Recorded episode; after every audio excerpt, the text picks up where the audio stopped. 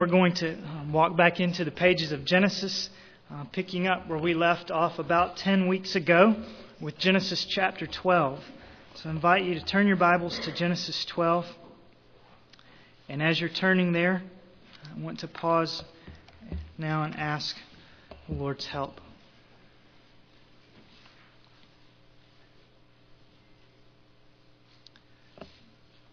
Father, your Son Jesus is all we need.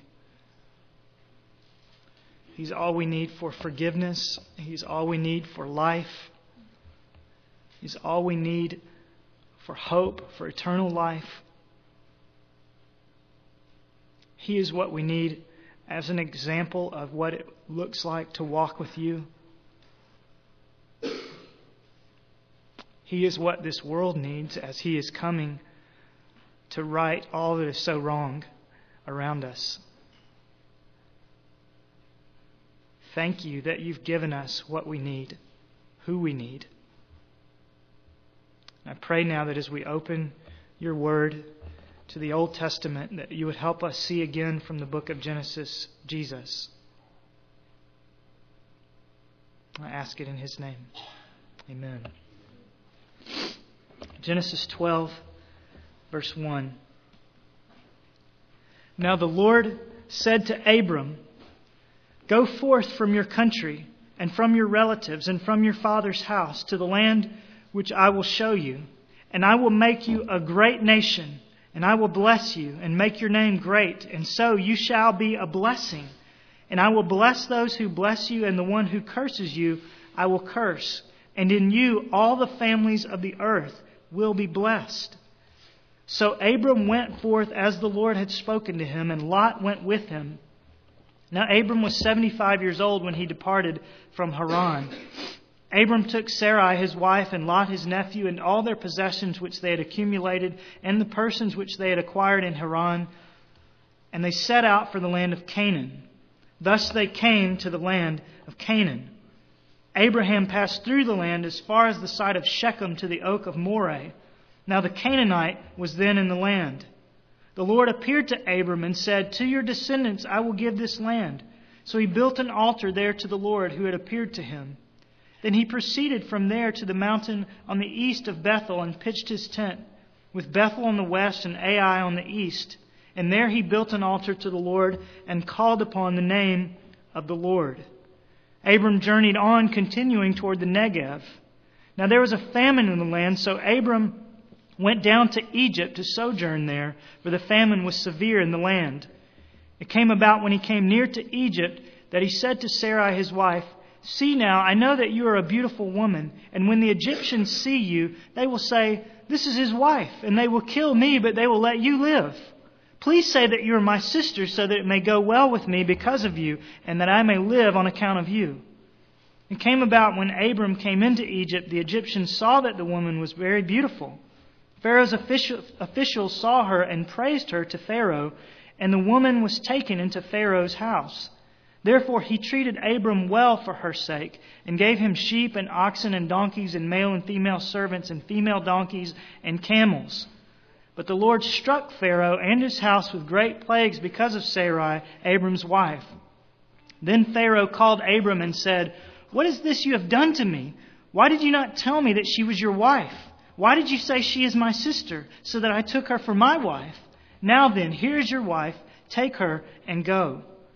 Pharaoh commanded his men concerning him, and they escorted him away with his wife and all that belonged to him. When we originally came to the book of Genesis, we noted to ourselves that in this first book of the Bible, uh, we might rightly give the title, The Book of Beginnings. That's what Genesis is. It is the book of beginnings. And in the opening 11 chapters, we witness the beginning of God's creation, we witness the beginning of the human race, and in some of the uglier pages in the Bible, we witness the beginning of human sin. And so we need to realize that almost all of the waters that we swim in on a daily basis have their origins in Genesis 11. On a daily basis, we see other humans created in Genesis 1 through 11, the beginning of the race anyway. All around us, we see creation. which has its origins in Genesis 1 through 11. And every day we deal with sin, our own and the sin of others, which has its origins in Genesis 1 through 11. It's a book of beginnings, and everything that we now experience, most of what we now experience, has its fountain here. In fact, the Greek uh, title for this book is where we get our English title. It's from the Greek word genesis, which we say as Genesis, and the word means beginning. So as we take a look now at chapter 12, we find that it too is a new beginning. We continue with this theme of beginnings because in this chapter we find the earliest shoots in the Jewish family tree through the family of Abraham. And because we find the earliest shoots in the Jewish family tree, we also find God's initial blueprints for his great plan of salvation. Because as Jesus reminded us, salvation is from the Jews. Salvation came out of the Jews. And so here, as God begins the Jewish nation through Abraham, God begins to work out his plan to save not only the Jews, but the whole world through them. So when we read about Abram's calling this morning, we're not just reading an interesting bit of history. We're actually tracing a storyline that has implications for us and for the human race down to this very day. And the gospel truths that we sung about so wonderfully this morning have their earliest foundations in the story of Abram. The old, old story of Jesus and his love actually begins in Genesis 12, verse 1, with God's commandment to Abraham, or Abram. And that's our first heading this morning. There are going to be four of them if you're taking notes. The first one is God's commandment in verse 1. It had been more than 300 years since Noah's flood. It's a long time.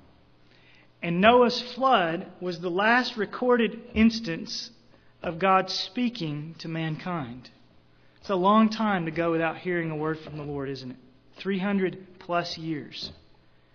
So maybe even some of God's faithful people had begun to wonder if God had forgotten them. Begun to wonder if God had withdrawn from his active participation in the life of planet Earth. And if they had begun to wonder it, verse 1 was a wonderful thing because in verse 1 the Lord said to Abram, the Lord speaks again. And I would just say to you, before we really dive into the story of Abram, that this is an initial word of hope for those of you who feel that you're in the midst of a similar silent period. Maybe your circumstances make it seem like God has withdrawn His presence from your life. Or maybe it's simply that your Bible reading has become dry or even non existent. Maybe you've lost the joy that you had when you first believed, and you've begun to wonder if God has forgotten you. Or worse, if God has just laid you aside and is finished with you. And if that's your plight this morning, Genesis 12 has a word of hope for you. And the word is God never forgets his people. He may spend long periods of silence as he does between chapters uh, 9 and 12, but God never, ever forgets his people. He is there and he has not forgotten you.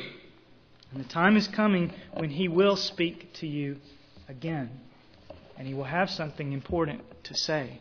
And that's what we find in verse 1 with Abram. After a long silence, God has something very important to say to Abram. Now the Lord said to Abram, Go forth from your country and from your relatives and from your father's house to the land which I will show you. That's a tall order, isn't it? Someone came to you today and said this exact sentence, it would be hard to do. Here's what God is saying, my paraphrase. Abram, I want you to pick up all your stuff and I want you to pack it up and I want you to leave. I want you to leave behind your homeland with all the culture that you've grown accustomed to, with the language that you know. Leave that behind, Abram. And I want you also, Abram, to leave all of your family. Take your wife, take Lot with you, but you're going to leave the rest of the family that you have grown up around in your father's house. And make sure, Abram, that you gather all of your possessions because you won't ever see this house that your father built for you again. You're going to a new place. When you leave all these things, Abram, and I want you to come and follow me. And by the way, you won't know where we're going until we get there. That's a tall task, isn't it? It's a difficult commandment from the Lord, but a commandment nonetheless. And because it came from the Lord, who is the creator of the ends of the earth, we might ask ourselves, what could Abram do but obey? If God said it, what could Abram do? It's a good question, but you know, if Abram was like a lot of us, he could have thought of all sorts of excuses and arguments for why he really shouldn't go. I could think of a lot for him. I could think of a lot more if it was me that was given this command. That's the way we work. Surely the Lord doesn't want me to do that. I must have misheard what he said. God wouldn't ask me to leave everything behind and go to a place I've never known, to a language and a culture that I don't understand. Surely I can obey God just fine right here in comfortable Ur, which is the name of the city that Abram grew up in. That's what I would have thought if I were in Abram's shoes. I wonder this morning as we observe God's command if any of us have reasoned with ourselves like that in recent weeks. God has spoken clearly to us about this issue or that, but whatever He has said to us seems very impractical on the surface of things. It seems, frankly, as though God is asking us to do more than we can do and to give more than we can give. And so, what we've done, instead of obeying, is we've tweaked His commandments or we've ignored His directions and we've done what felt practical and easy rather than what we know is right. Maybe one of the reasons why we've done that, if we have, is because we never let God finish His sentence. God gives us a difficult task, and before He can even finish His sentence, we begin to come up with our counteroffer. That's a big problem because then we don't hear what else God might have to say to us in the next sentence. But maybe if some of us had listened to what God said to us all the way through to the end, we would have realized that God's commandment for us very likely came with a covenant promise to do us good if we would trust Him and if we would obey. And that's what happened for verse in verses 2 and 3 for Abram. God's very difficult commandment came with a covenant, a promise. So we had God's commandment in verse 1, now we have God's covenant in verses 2 and 3. And beginning in verse 2, we find that attached to God's difficult command was a wonderful promise, a wonderful covenant made with Abraham, should he trust and obey. And here it is in verse 2 And I will make you a great nation, and I will bless you, and I will make your name great, and you shall be a blessing. That's a great promise, isn't it? It's a good thing Abram let God finish his sentence. He hadn't, he would have never obeyed. Because you see, obedience to God always arises out of trust in God. If you're going to do what God says, you must believe what God says. You must believe that He wants what is good for you, or you will never obey. That was the case with Abram. He learned in verse 2 that God wanted what was best for him, even though he was asking him to do something that at the first didn't seem like the best. In this case, God told Abraham all the good that he would do for him in response to Abram's trust, namely a great name, a great nation to come out of his family, and he promised him a great blessing. And as you read on in the book of Genesis, you find that God fulfilled these promises. So it was that in the strength of God's promises to Abram, that Abram was able to leave behind all that he had ever known, to leave behind his father's house, and to go to a strange place with no prospects of success except that God had promised to bless him. That's the key to obedience. You may have no prospects of success except God's covenant promises to his people.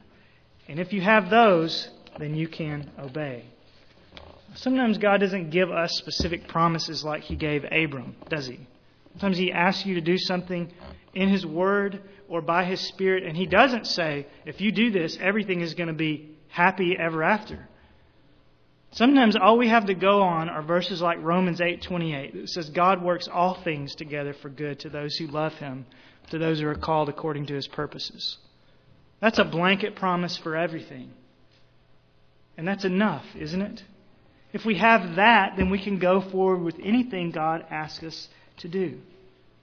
God's promise for those who love Him, which Jesus says, if you love me, you keep my commandments. So God's promise for those who love Him, who keep His commandments, is that their best interest will always be the final result. That doesn't always happen right away. You look at your map and find that Abram's trip all the way down to Egypt was roughly 600 miles. That's a long trip on foot. God's blessings probably didn't seem to be happening right away for Abraham for Abram. But the end result was that for all who trust and obey, God does them good. Now, before we move ahead, I want you to notice uh, the most important and the most long term piece of God's covenant, God's promise to Abram.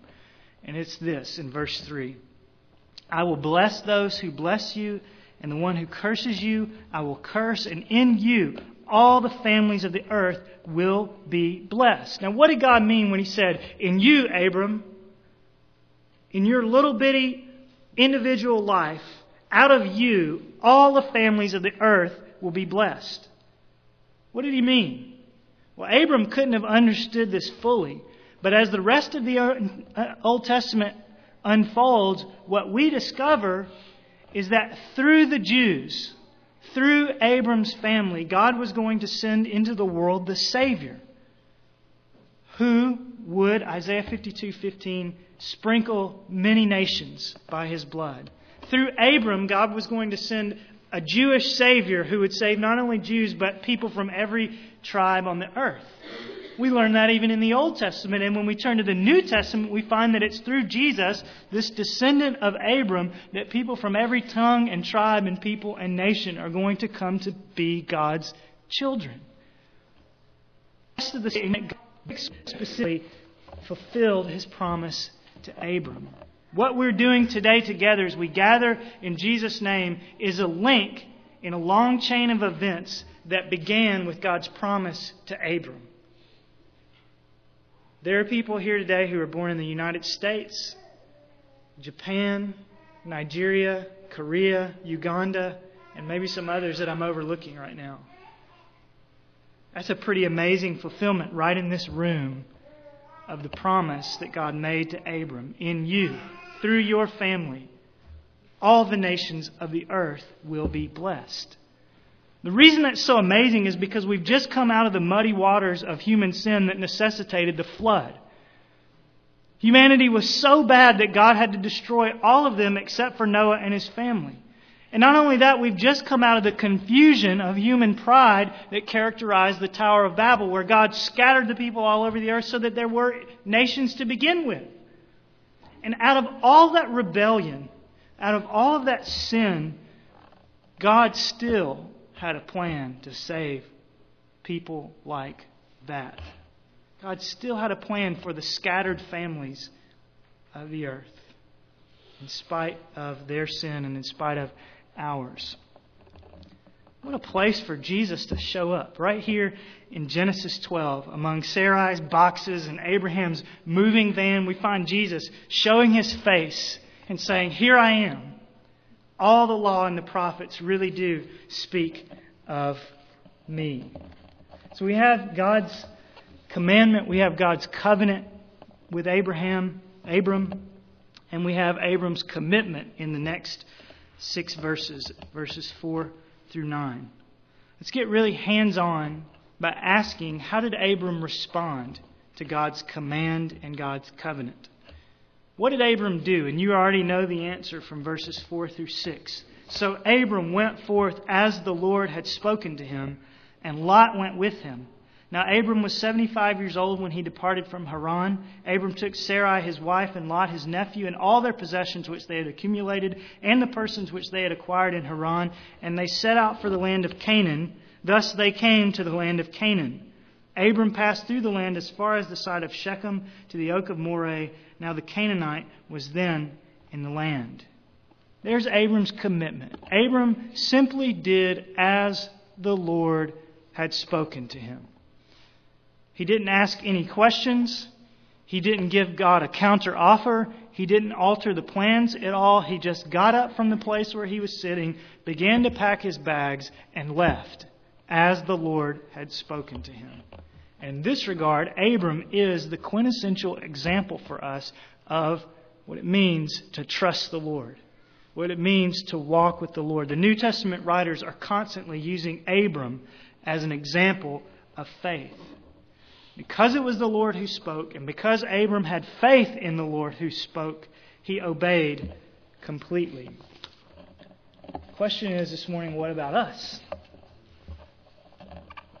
What about us? Are you obeying the Lord completely this morning? Or are there clear commandments of God that are left undone in your life, or undone in your family, or undone in your workplace?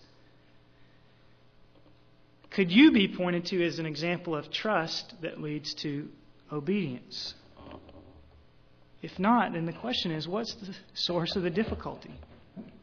What's holding you back from doing as the Lord has spoken? Is it that you've yet to call him Lord?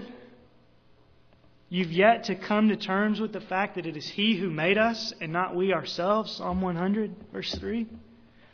Or Maybe it's that you're dragging your feet in obedience to the Lord because you're not quite sure that you really believe that if you do this, God will really make it good. I think that's probably the problem for many of us. We want to do what God says somewhere in our hearts, but we don't quite believe that if we go all out and do what God really says, that everything will work out for us in the end. Whichever it is, all disobedience boils down to one of these two things. Either the problem is that He is not Lord, and therefore you do not care what God says, or the problem is that you do not believe what God says. Anytime we disobey, one of those two, sometimes both, is the problem. So let me ask you to think about that before we go on. Maybe the problem for you is in an area of disobedience in a relationship or a financial commitment. Perhaps it's giving up an addiction, or maybe it's just simply setting aside the time that you know God has called you to set aside to read your Bible and pray each day. But just take a second and think where does my conscience prick me this morning? Where do I know that I'm not doing what God is calling me to do? In those areas of your life, ask yourself is the problem lordship or is it faith? Is it that I really do not want to do what God says because I like my way better? Or is it that I would like to do what God says, but I really don't know if I trust God to work it all out? And it seems like maybe things will be a little smoother if I just keep doing what I'm doing. As you ponder those thoughts, as you ponder how this example of Abram specifically touches your individual life, I want you to consider the example that he continues to give in verses 7 through 9. The Lord appeared to Abram and said, To your descendants I will give this land, another promise. So he built an altar there to the Lord who had appeared to him. Then he proceeded from there to the mountain on the east of Bethel and pitched his tent with Bethel on the west and Ai on the east. And there he built an altar to the Lord and called upon the name of the Lord. Abram journeyed on, continuing toward the Negev. You see what's happening here in these verses? Just like it will for you, God's grace has brought Abram safe thus far. And Abram is calling on the Lord to ask that grace will lead him home. Here he is pausing to offer sacrifices, both in gratitude for God's past faithfulness and as a symbol of his dependence on God for future faithfulness to his promises. And it's significant in verse 8 that Abram called on the name of the Lord. You know, here's a guy who traveled 600 miles by foot, carried his whole family, moved to a new place, and we might think to ourselves, Abram must have been really rugged. He must have been one of those strong kind of pioneer types who has the world by its tail and who's not afraid of anything. Otherwise, how could he have gone to a strange land where they might have killed him? That's not the picture we have here at all. We have a picture of a man who, in the quiet, private places of his life, is on his knees pleading with the Lord for help, calling on the name of the Lord. Abraham wasn't a rugged pioneer. Abraham wasn't a self sufficient American who thought he had it all together. Abram was a man who realized how desperately he needed God's help. And so he was on his knees praying. In a strange place where the people followed strange customs and spoke a strange language and might have uh, endangered his life. If Abram was at all like I am, he probably was not a little bit frightened as he made this trip. Just think to yourself, would you be frightened if you had to make a trip like that? I would be. How am I going to provide for my family? How are the local people going to respond to me? Are they going to kill me? What are they going to do with my wife? All these questions must have been going through Abram's mind. That's why he's such an example for us of faith.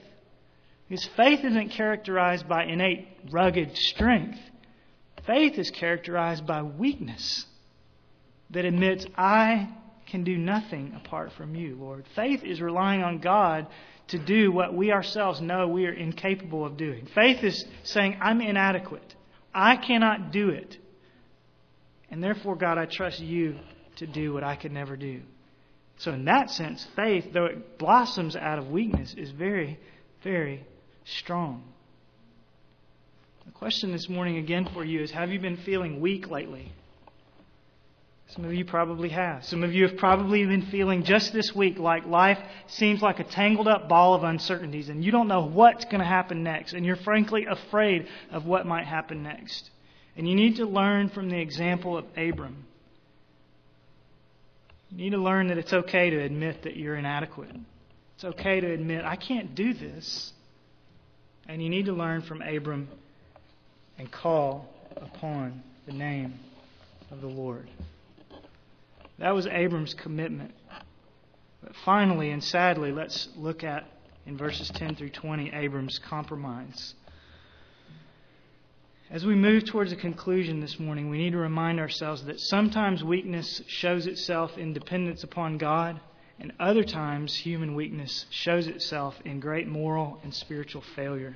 And that's what we have in the last 11 verses of this chapter. There was a famine in the land, so Abram went down to Egypt to sojourn there, for the famine was severe in the land.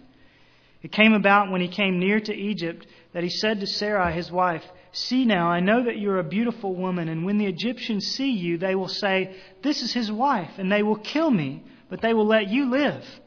Please say that you're my sister, so that it may go well with me because of you, and that I may live on your account. It came about when Abram came into Egypt, the Egyptians saw that the woman was very beautiful.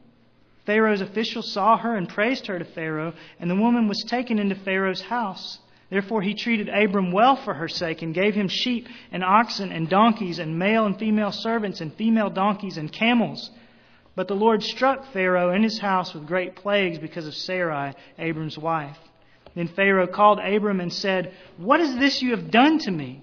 Why did you not tell me that she was your wife? Why did you say she is my sister so that I took her for my wife? Now then, here's your wife. Take her and go. Pharaoh commanded his men concerning him, and they escorted him away with his wife and all that belonged to him. Look at Abram now. What a pitiful sight he is, pleading with his wife to sell her body so that, quote, it may go well with me. This is a far cry, isn't it, from God's mandate in Ephesians 5 that husbands love their wives and lay down their wives for her. He's asking her to lay down her life for him. It's also a far cry from the Abram we saw in verses 1 through 9. Abram is a wretch in these verses. What a trade he made. Pharaoh, I'll give you my wife. In exchange, I'll get back from you sheep and oxen and donkeys in verse 16. How that make you feel, women, if your husband traded you in like that? That's how Pharaoh that's how Abram did it. It was an ugly scene. The question is, what happened to Abram between verses 1 through 9 and verses 10 through 20? Well, what happened was Abram momentarily stopped believing what God had promised him in verse 3. In verse 3, God had said, I will bless those who bless you, and those who curse you, I will curse. That included Pharaoh. Abram forgot that if Pharaoh had tried to harm him or take his wife, God would have cursed Pharaoh. He stopped believing that. And therefore, he stopped obeying God. And apparently, he also forgot to continue to call upon the name of the Lord. When he arrived in Canaan, we find him building an altar and calling upon the name of the Lord. But when he arrives in Egypt, we don't find him building an altar, we find him devising a plan.